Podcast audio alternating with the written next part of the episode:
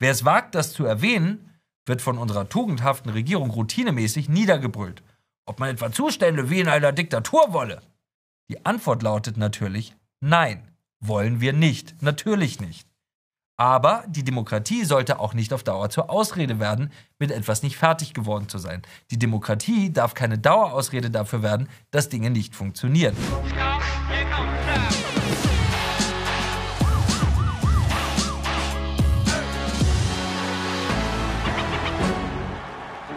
Herzlich willkommen bei Achtung Reichelt. Wir beginnen mit einem umstrittenen Satz, den man in unserem Land am besten nur noch leise oder hinter vorgehaltener Hand ausspricht.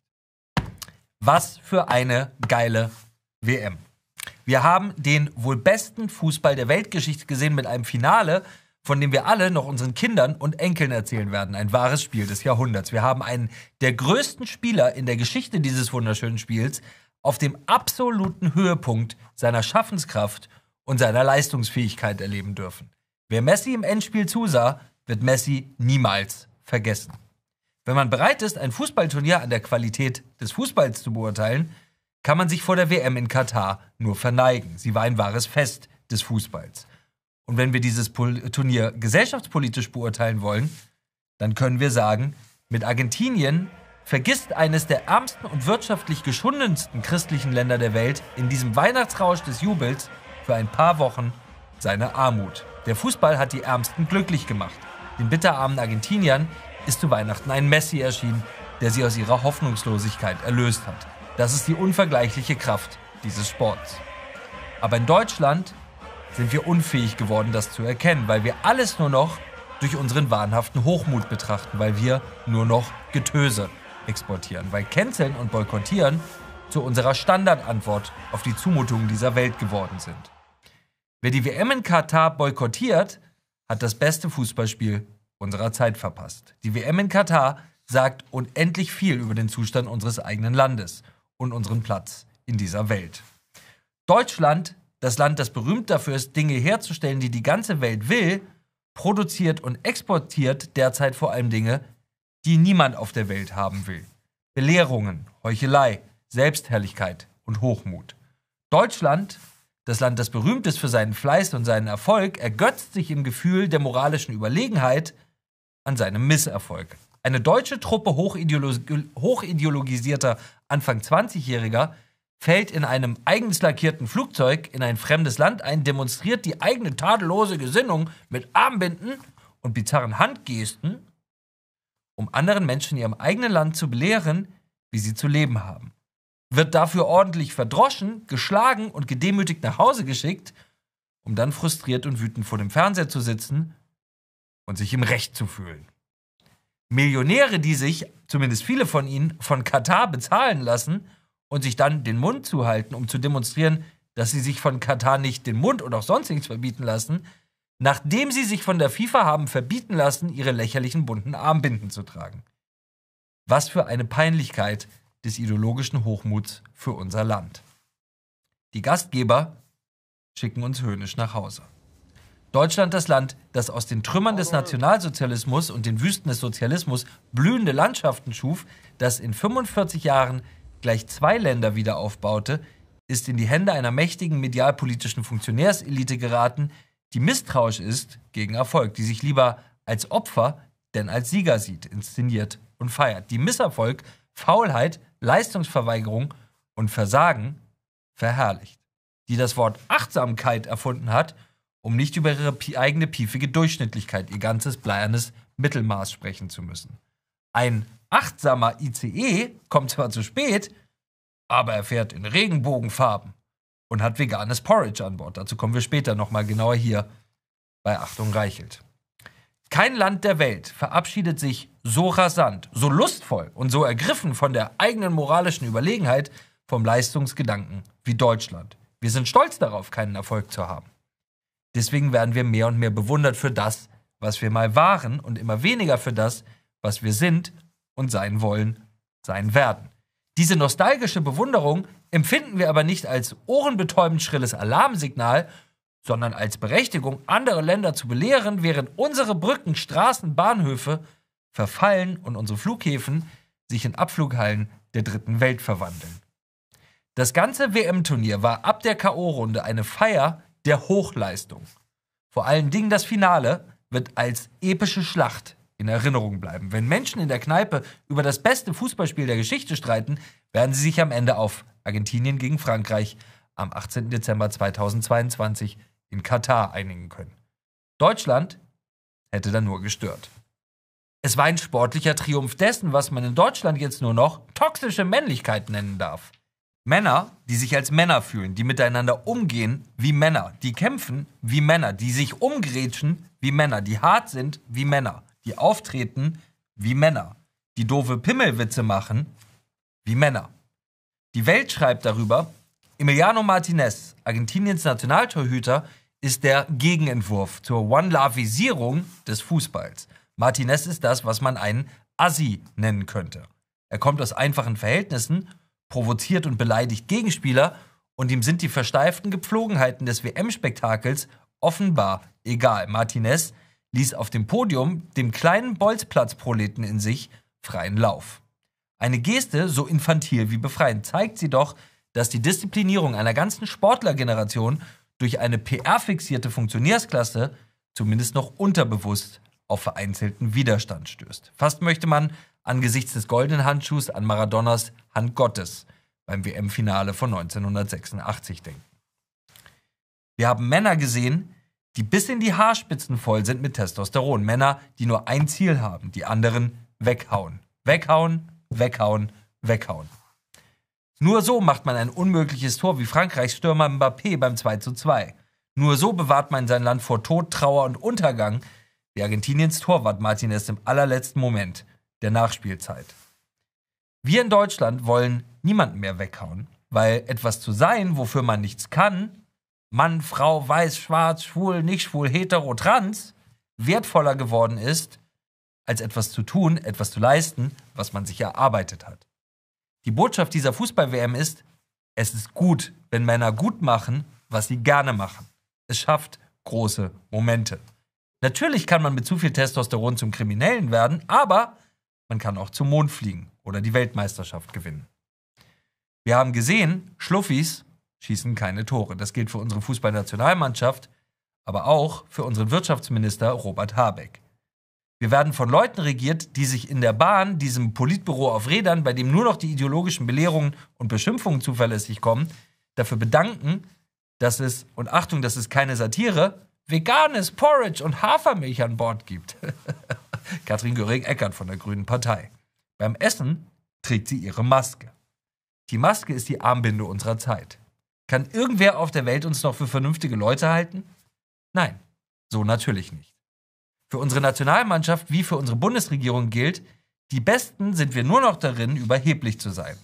Natürlich ist Katar ein übles Regime, das eine schreckliche Ideologie, den Islamismus, auf der ganzen Welt finanziert, von Al-Qaida bis zu den Taliban und in die ganze Welt exportiert. Ein Teil des Islamismus ist die Homophobie, der Hass auf Schwule. Es muss aber die Frage erlaubt sein, warum unsere Politiker und Medien sich so wahnsinnig über den Export dieser Ideologie ereifern, wenn sie sie dann gleichzeitig voller fanatischer Freude nach Deutschland importieren. In Dresden zum Beispiel erstach ein Islamist aus Syrien im Oktober 2020 einen homosexuellen Mann, der mit seinem Lebensgefährten durch die Straßen schlenderte. Der Lebensgefährte wurde schwer verletzt. Die Tat gilt als islamistischer Terror. Vor Gericht sagte der Täter, Homosexuelle müssten, Zitat, als Ungläubige und Feinde Gottes bekämpft, geschlagen und getötet werden. Im September prügelte ein abgelehnter Asylbewerber aus dem islamistischen Tschetschenien einen Transmann in Münster tot. Das Opfer hatte versucht, Frauen vor dem muslimischen Kampfsportler zu beschützen. Über die vollkommen unkontrollierte Einwanderung nach Deutschland, die zu solchen Straftaten führt, aus zutiefst islamistischen Gesellschaften, lässt unsere Innenministerin Nancy Faeser mitteilen, ein Zusammenhang schrecklicher Einzeltat mit der Migrationspolitik existiert nicht. Aha. In Katar saß also genau diese Nancy Faeser dann mit der One Love Binde auf der Tribüne, für die man in den deutschen Brennpunkten ihrer Migrationspolitik verdroschen wird. Und sie sah unserer Mannschaft beim Verlieren zu. Eine Binde für den Zusammenhalt. In diesem Fall vor allem für den Zusammenhalt ihrer Arme. Feser war das perfekte Symbol für ein Land, das nur noch Gesinnungsweltmeister ist und seine Probleme anderen in die Schuhe schiebt. Nicht die katarische Hauptstadt Doha ist lebensgefährlich für Menschen, die als Homosexuelle erkennbar sind, sondern deutsche Stadtteile wie Neukölln, in denen unsere Bundesregierung den islamistischen Wahnsinn als buntes Deutschland feiert. Hier zum Vergleich einmal der leidende, jubelnde, bangende, großartige französische Präsident Emmanuel Macron. Et l'espoir, peut-être, avec Kylian Mbappé, 80e. Allez, Kylian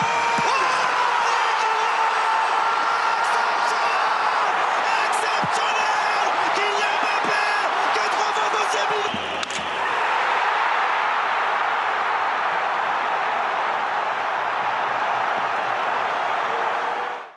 So sieht eine großartige Nation aus, die gewinnen will.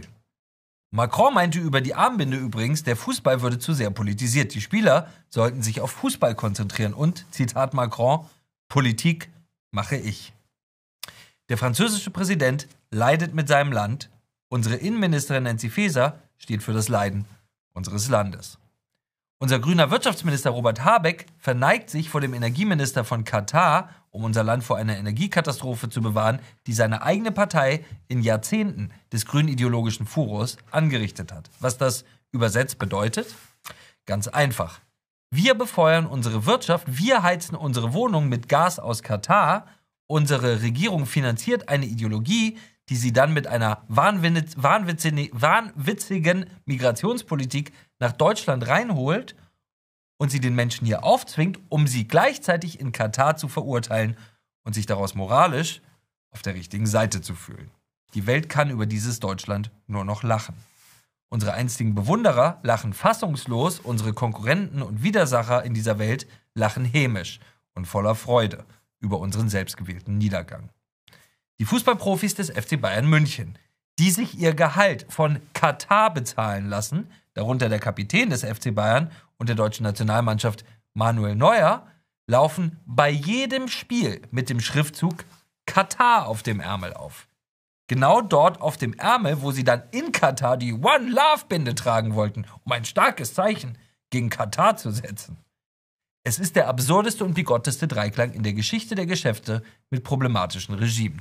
Wir geben ihnen das Geld für ihr Gas. Sie kaufen von dem Geld unsere größten Marken, vom FC Bayern bis hin zu VW, und wir sagen ihnen dann, dass wir sie dafür hassen, dass sie uns das Geld geben, das wir ihnen gegeben haben.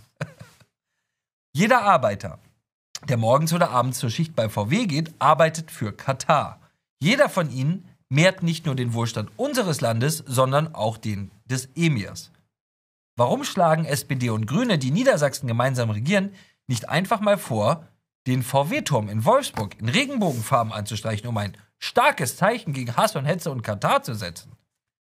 Das ist eine legitime Frage. Kein Politiker in unserem Land aber wird sie beantworten. Sie machen uns zu einem Land, das kein vernünftiger Mensch auf der Welt mehr ernst nehmen kann. Zum Land, das im Zug FFP2-Masken trägt, aber nicht im Flugzeug. Und sich dabei auch noch moralisch und intellektuell überlegen fühlt. Zu einem Land, das seine Gesinnung am Arm trägt, statt Innovation im Hirn und Empathie im Herzen. Überhaupt, Armbinden. Armbinden.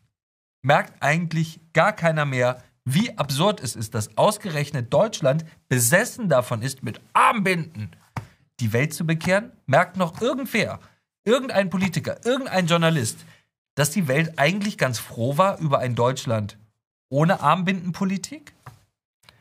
Alles, was man über den Zustand unseres Landes wissen muss, konnte man in der Tagesschau hören und sehen, die in der Halbzeitpause des WM-Finales lief. Zwischen zwei Halbzeiten, die uns bewiesen, wie wunderschön es ist, wenn Menschen herausragend sind, präsentierte Judith Rakers den deutschen Niedergang.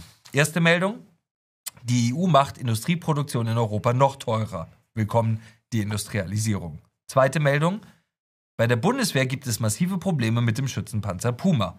Bei einer Übung fielen 18 von 18 Schützenpanzern aus. Dritte Meldung: Fachkräftemangel. Die SPD fordert Unternehmen auf, mehr ältere Arbeitnehmer einzustellen, nachdem die SPD ältere Arbeitnehmer frühzeitig in Rente geschickt hat. Vierte Meldung: Wegen der Arzneimittelknappheit hat der Präsident der Bundesärztekammer Flohmärkte für Medikamente vorgeschlagen. Wer gesund sei, müsse vorrätige Medikamente an Kranke abgeben. Die deutsche Halbzeitshow war nichts anderes als eine Trümmerparade durch unser großartiges Land. Zum Fachkräftemangel, den wir selber herbeigeführt haben, weil wir Arbeit unattraktiv gemacht haben, schreibt der Zeitautor Bernd Ulrich, der im Berliner Regierungsviertel erstaunlicherweise als kluger Kopf gilt, sich in den letzten Jahren in einen geradezu religiösen Veganismus hinein radikalisiert hat und so etwas wie der Evangeliumschreiber der Grünen ist, folgendes hier. Ich lese es Ihnen vor. Wenn Deutschland dauerhaft zu wenig Arbeitskräfte hat, wäre es dann nicht sinnvoll, weniger von dem zu produzieren, was nicht wirklich gebraucht wird oder gar Schaden anrichtet, für dessen Beseitigung man dann wiederum Arbeitskräfte braucht? Also zum Beispiel weniger Autos und weniger Fleisch? Man könnte zum Beispiel aufhören, den Autoverkehr und den Fleischkonsum zu subventionieren, damit mehr Arbeitskraft für Kitas, Windräder und Schienenbau zur Verfügung steht. Uh. Die Regierung glaubt den Unsinn, den Bernd Ulrich schreibt, und Bernd Ulrich glaubt den Unsinn der Regierung. Das ist der Geisteszustand der deutschen Elite. Wir alle könnten Armbinden mit einem durchgestrichenen Steak drauftragen, um ein starkes Zeichen gegen Fleisch zu setzen und unsere tadellose Gesinnung zum Ausdruck zu bringen. Und die Regierung würde festlegen, wer aus den Schlachthöfen jetzt im Gleisbau arbeiten muss. Wäre das nicht schön? Niemand sehnt den Sozialismus so sehr herbei wie Menschen, die nie unterm Sozialismus leben und leiden mussten. Ein großes Thema in Katar waren die unmenschlichen Bedingungen für die Bauarbeiter auf Stadienbaustellen. Und es stimmt, zahlreiche Gastarbeiter, über 5000 vermutlich, kamen bei unmenschlichen Temperaturen, bei brütender Hitze, bei sklavenhaften Arbeitszeiten auf den Baustellen um. So etwas gibt es in Deutschland zum Glück nicht. Bei uns haben Arbeiter Rechte, egal woher sie kommen, und das ist auch richtig so. Es gibt in Deutschland keine Arbeiter, die vor Erschöpfung auf der Baustelle sterben. Zum Glück. Wenn wir aber an Baustellen in Deutschland denken, erleben wir ein anderes Phänomen. Es gibt keine Großbaustellen mehr, die rechtzeitig fertig werden, die pünktlich fertig werden oder deren Kosten nicht explodieren oder beides. Viele, die beim Spatenstich von Stuttgart 21 oder dem Pannenflughafen BER dabei waren, erleben die Eröffnung nicht mehr mit, weil sie schlichtweg zu alt geworden und in Rente sind. Bei uns gehen Bauarbeiter in Rente inzwischen, bevor ihre Baustellen fertig sind. Wer es wagt, das zu erwähnen, wird von unserer tugendhaften Regierung routinemäßig niedergebrüllt. Ob man etwa Zustände wie in einer Diktatur wolle?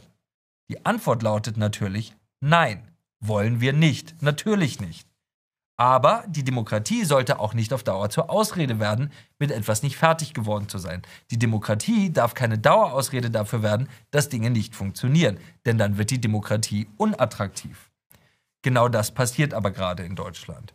Wir sind so sehr die Guten, dass wir nichts mehr gut sind. Wir sind stolz darauf, keinen Erfolg zu haben. Das Motto unserer Nationalmannschaft, aber auch unseres Landes könnte lauten, mit fliegenden Fahnen raus und gescheitert, aber immerhin waren es Regenbogenfarben. Mir zugeschaltet ist der großartige Roger Köppel, Eigentümer, Chefredakteur und Herausgeber der Weltwoche in Zürich. Und Roger Köppel war genau dort bei diesem sensationellen Finale, bei diesem Spiel des Jahrhunderts in Doha in Katar. Roger, lass uns einmal ganz kurz an den Emotionen im Stadion teilhaben bei diesem sensationellen Spiel.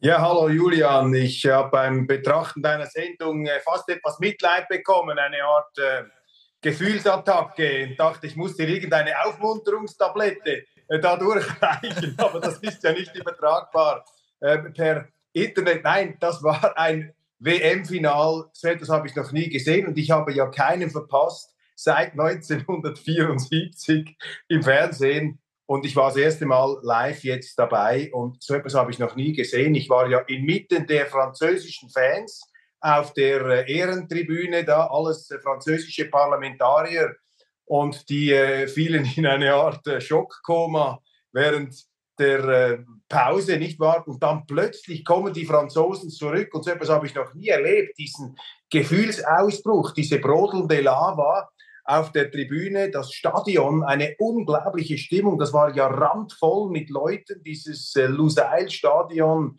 das ähm, eine wahnsinnige Stimmung da verursachte. Und was mich am meisten beeindruckt hat an diesem WM-Finale, jetzt mal abgesehen von der Fußballdramatik, von dieser auch Wundertechnik, von den Toren, von der Spannung, von der Dramatik, von all dem, das war die extrem positive Kraft, die positive Energie, keine betrunkenen Hooligans. Julian, das ist die erste WM seit Menschengedenken, wo kein betrunkener englischer Fan verhaftet werden musste. Sozusagen ein zivilisatorischer Quantensprung in der Geschichte der Fußballmenschheit. Wir haben ja ganz viele Dinge über diese WM gelesen. Sie ist langweilig, sie ist schändlich, sie wird boykottiert, das wird niemand gucken, die Stimmung wird schlecht sein. Erzähl uns von deinen Eindrücken. Stimmt das oder war es ganz anders? Also bei mir hat die Begeisterung schon angefangen bei der Rede von Gianni Infantino, dem FIFA-Präsidenten, am Anfang der äh, WM. Äh, diese Rede hätte eigentlich bei Achtung Reichelt kommen können. Er hat nämlich die ganze Heuchelei, diese Scheinheiligkeit und diese neokolonialistische Moralisiererallüre da vor allem auch der deutschsprachigen Medien, ich nehme da die schweizerischen gleich äh, mit rein, die hat er angeprangert und er hat daran erinnert, dass der Fußball nicht perfekt ist, natürlich nicht, aber der kann die Menschen zusammenbringen und in einer Welt der Schützengräben, der Vorwürfe, der Ideologisierung, wie du, wie du das immer wieder brillant hier darlegst, ist das wichtig. Also schon von dem Moment an hatte ich so eine Art, äh, wie sagt man dem, eine kognitive Dissonanz, eine Abkoppelung von der Berichterstattung. Und dann ist ja losgegangen, also eigentlich schon vorher, aber dann ist richtig losgegangen. Die NZZ, die Neue Zürcher Zeitung, nach dem ersten Wochenende, diese WM ist jetzt schon ein Debakel. Also die wussten schon, was kommt. Und mit, nachdem, nach allem, was ich mit äh, Leuten dort besprochen habe, die jetzt äh, auch länger dort gewesen sind als ich, einhellige Begeisterung, auch bei langjährigen zum Teil skeptischen äh, Betrachter des Fußballzirkus. Also die haben ähnlich geurteilt wie du jetzt äh, eine der besten WMs aller Zeiten, sportlich spektakulär und vor allem acht Stadien innerhalb von acht Kilometern Radius. Das heißt, alle Fans im Prinzip auf engstem Raum. Die hat man ja nicht voneinander abgetrennt. Wenn wir uns erinnern, Italia 90, da sind ja richtige Hunnenzüge und, äh, und, und Saubannerzüge durch Italien gezogen, fast wie ein Vandaleneinfall äh, nach dem Fall von Rom. Und das ist eine großartige Leistung. Und mich hat das einfach gefreut, auch vielleicht nur eine Szene im Stadion, diese Franzosen total begeistert. Und vorne saß ein Scheich oder ein, ein Araber mit der klassischen ähm, Aufmachung, dem weißen äh, Gewand und der war für die Argentinier. Und ein Franzose, der hat so gejubelt, dass er dem irgendwie, glaube ich, da seine Kopfbedeckung vom Kopf ge gerissen hat, aus Versehen. Und dann nach der Niederlage, als dann der Araber gejubelt hat, ist aber der Franzose ihm auch um den Hals gefallen. Und dann die letzte Szene noch, die natürlich jetzt auch in Grund und Boden gestampft äh, wird, die vielleicht dir auch nicht so gefallen hat. Ich fand das großartig. Der Emir von Katar hat ja dann dem Lionel Messi diesen Königspurpur der Katarer angelegt, nicht? Und das ist ja jetzt kulturelle Aneignung, das wird als islamistische Umschlingung gedeutet, als Vereinnahmung. Ich habe das ganz anders gesehen. Für mich ist damit Messi auch zu einem Helden der arabischen Welt erklärt worden, gleichsam geadelt worden. Ja, eine Adelstitelsverleihung von Queen Elizabeth.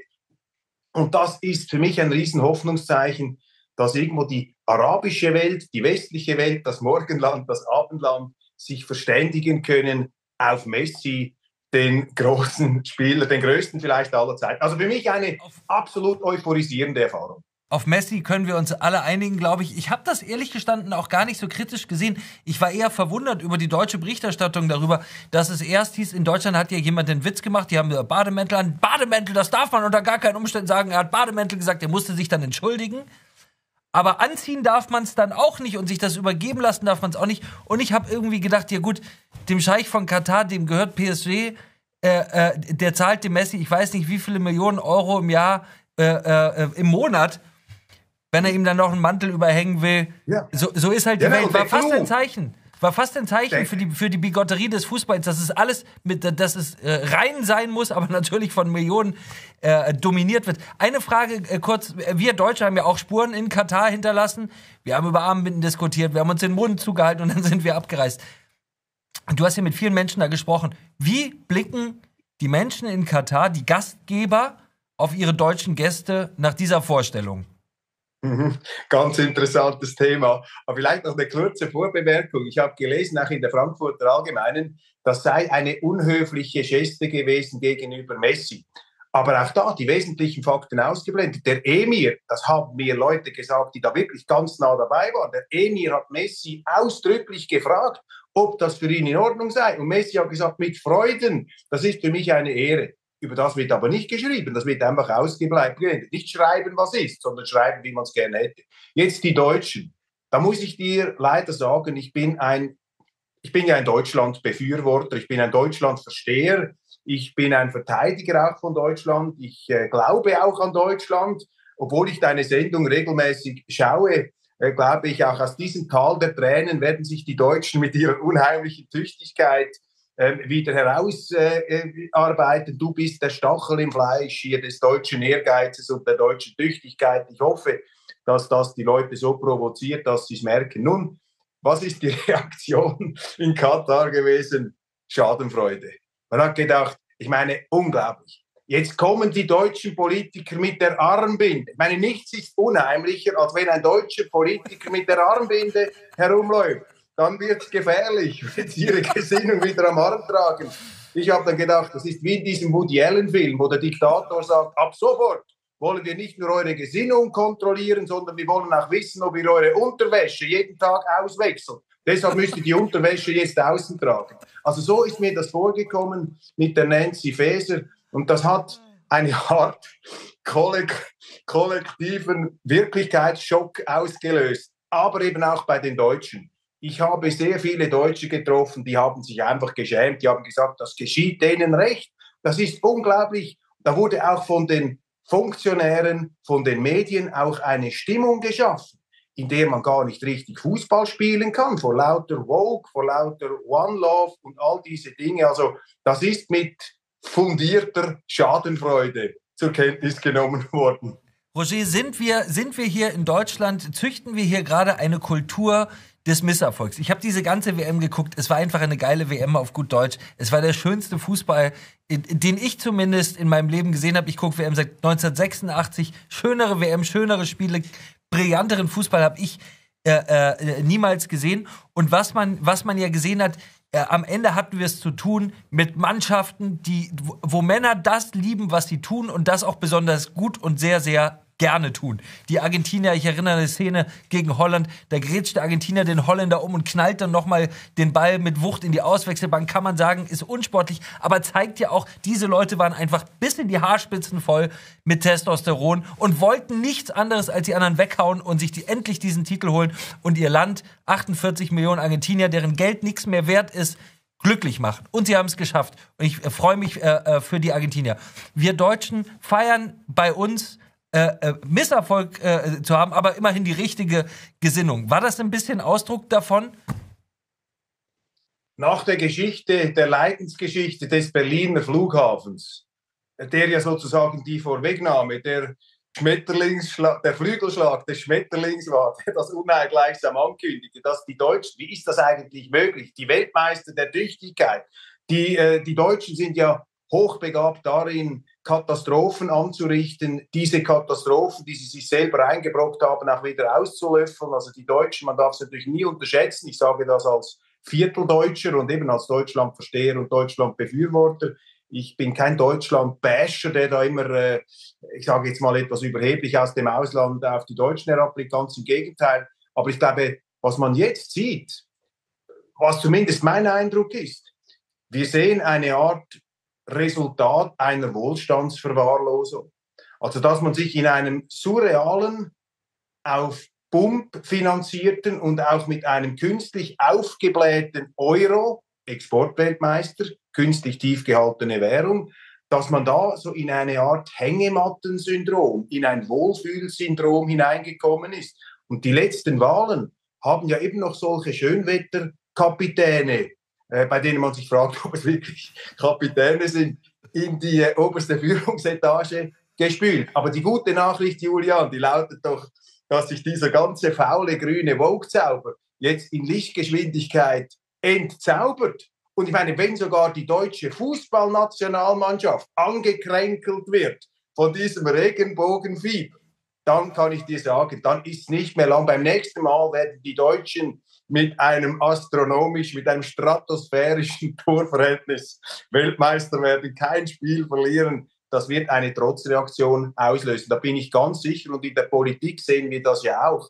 Immer mehr Leute merken, dass diese Vogue-Träume, diese grünen Luftschlösser, die du ja auch hier im Sinne eines journalistischen Sisyphus den Stein immer wieder über den Berg rollen entlarvst, dass das jetzt einfach alles zur Kenntlichkeit entstellt wird. Und das ist die gute Nachricht. Aber durch dieses Tal der Tränen müsste, glaube ich, noch durch. Da sind wir gerade mittendrin. Du hast eben das Thema Regenbogen angesprochen. Darum ging es ja äh, äh, bei dieser One Love Binde. Erst wollte man eine Regenbogenbinde tragen. Dann hat die FIFA gesagt, nee, nee, nee, das ist ein politisches Zeichen. Dann hat man sich diese komische One Love Binde ausgedacht. Dann wurde die auch verboten. Worauf man hinweisen wollte, war, die Homophobie, der Hass gegen Schwule im Islamismus. Das war das, was man mit einem starken Zeichen und einer Armbinde anprangern wollte. Du warst da in Katar, du hast es dir anschauen können, du hast mit Menschen dort gesprochen, du hast das Land erlebt äh, in dieser WM-Euphorie. Wie viel äh, Hass auf Schwule, wie viel Homophobie hast du erlebt?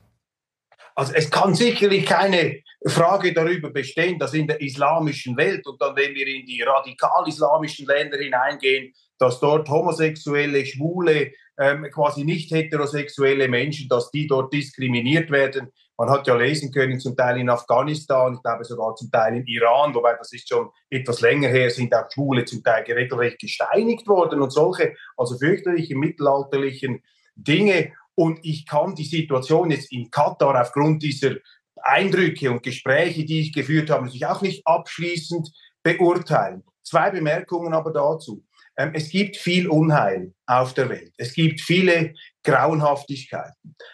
Aber es gibt eben auch Inseln, Oasen, wo man das Ganze zur Seite schiebt. In der Antike sind Kriege unterbrochen worden während der Olympischen Spiele. Da haben sie die Waffen niedergelegt und gesagt, jetzt ist Spiel, der Homo Ludens kommt jetzt. Jetzt wird diese ganze Politgerümpel, das wird jetzt mal auf die Seite geräumt und jetzt äh, versuchen wir uns wieder hineinzuversetzen in eine Lage, in der wir uns nicht den Schädel einschlagen, sondern einfach am, im freien Wettbewerb gegeneinander antreten und die Gemeinsamkeiten über das Trennende ähm, stellen, also sozusagen die zivilisierende Kraft des Sports. Also ich bin ein ganz klarer Verfechter der These, dass man den Sport frei halten muss von Politik. Ich finde das auch ganz verheerend, was sie in den Vereinigten Staaten machen, wo dann plötzlich vor den Footballspielen alle niederknien, um dort irgend auch eine Woke oder sonstige Agenda den Leuten zu demonstrieren. Ich glaube, die Leute wollen das nicht. Sie wollen diese Instrumentalisierung des äh, Sports, wollen sie nicht. Wir müssen auch in Zeiten, wo ja der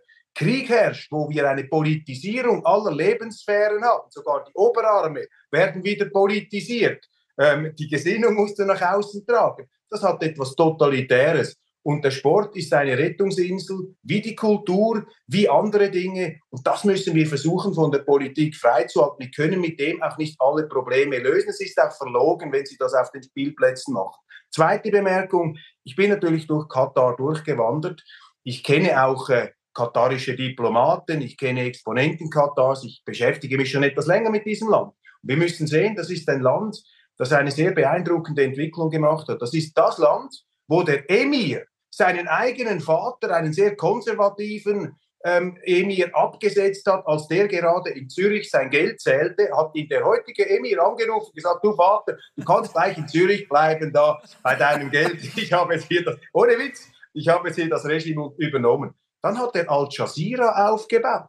Und nicht von ungefähr ist natürlich Doha auch das Hauptquartier der amerikanischen Streitkräfte in dieser äh, Region geworden, weil das Land eben von einem auch amerikanischen Unternehmergeist geprägt ist. Diese Leute sind für mich nicht primär Ideologen. Sie sind primär am Geschäfte machen, an der Marktwirtschaft interessiert, was natürlich in unserer heutigen links, äh, zum Teil links geprägten sozialistischen Medienöffentlichkeit auch verteufelt wird.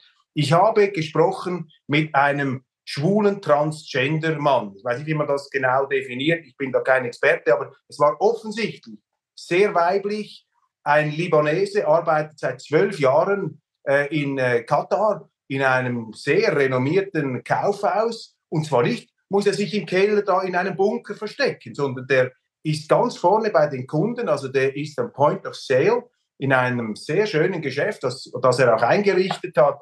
Und äh, ich habe ihn dann gefragt, ich habe gesagt, ja, wie, geht, wie geht's dir hier? Wie bist du drauf? Dann sagt er, ja, also eben, in Europa ist es besser für die Gay People, für die Gay Community. Äh, das sei klar. Er würde lieber in Europa arbeiten, hat er mir gesagt. Aber er ist einfach zwölf Jahren freiwillig nach Katar gekommen, weil die Arbeitsbedingungen in Katar sehr gut waren. Er habe einen super Job bekommen und er erlebe keine Diskriminierung. Er könne jetzt auch nicht eine Gay Pride Parade auf den Straßen Katars veranstalten, aber er konnte völlig also zu seinem Lebensstil stehen, hat mir gesagt, es gibt auch Schwulenclubs, aber er wirst du nicht irgendwie ähm, harassiert oder irgendwo in Bedrängnis gebracht.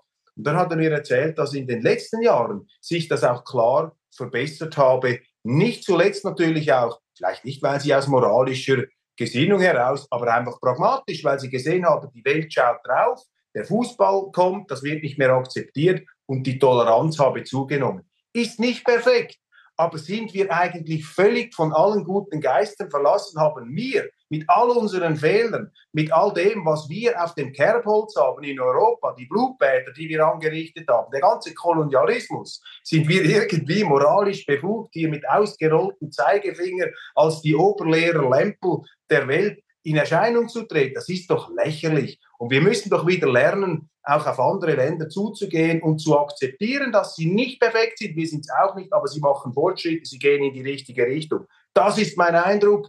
Das ist äh, mein Gefühl, das ich gehabt habe. Aber wie gesagt, ich bin kein langjähriger Beobachter. Was die Toten auf den äh, Baustellen angeht, da gibt es eine Studie der schweizerischen Gewerkschaft UNIA.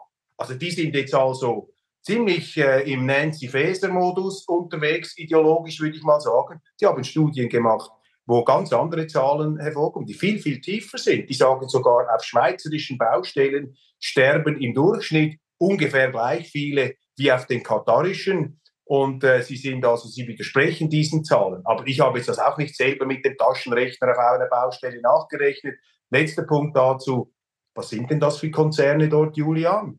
Die da auftreten. Das sind ja westliche Konzerne. Ah. Das sind ja Konzerne, die von uns kommen. Ich meine, wenn die die Arbeitsplätze und die Arbeitsbedingungen nicht im Griff haben, ja, was ist denn dann der Fehler? Am Flughafen rede ich mit einem Brasilianer, auch nicht, homos äh, auch nicht heterosexuell, wie er mir sagte. Ich rede mit einem Brasilianer, habe ich gesagt, wie ist das hier? Arbeiten Sie gerne hier? Und sagte, ja, ich bin jetzt schon seit 16 Jahren hier glauben Sie, ich wäre nicht mehr hier, wenn es mir nicht gefallen würde. Habe mich fast etwas verwundert angeschaut. Ich bestreite nicht, dass es Probleme gibt, selbstverständlich. Aber dieses Bild da einer finsteren Hölle, ich habe es nicht gesehen, aber vielleicht habe ich es auch übersehen. So kluge Worte wie immer von Roger Köppel. Roger, herzlichen Dank. Danke und alles Gute und äh, haltet die Ohren steif in Berlin. Kommt das gut, kommt gut. Schöne Weihnachten. Danke gleichfalls. Frohe Weihnachten. Das war Achtung Reichelt, der härteste Gegner von Scheinheiligkeit, Propaganda und Heuchelei in der Politik. Und übrigens, zum Schluss möchte ich Ihnen noch den brandneuen Kanal meines Kollegen Ralf Schuler empfehlen. Der YouTube-Kanal heißt Schuler Fragen, was ist. Darin interviewt Ralf Schuler als einer der profiliertesten Journalisten dieses Landes, furchtlosen Journalisten dieses Landes, Persönlichkeiten aus Politik und Gesellschaft und fragt, was wirklich ist, stellt die Fragen, die wirklich wichtig sind. In der ersten Folge spricht Wolfgang Kubicki über Robert Habecks Eitelkeit. Da gibt es viel zu besprechen. Deutschland als Doppelmoral-Weltmeister und den vermeintlichen Staatsstreich gefährlicher Reichsbürger. Wolfgang Kubicki nennt sie eine Mickey-Maus-Truppe. Das war Achtung Reichelt. Entschuldigen Sie sich niemals für das, was Sie sind oder woran Sie glauben. Es gibt keine, keinen Grund, sich zu entschuldigen und haben Sie keine Angst, denn Sie sind nicht allein mit Ihrer Meinung.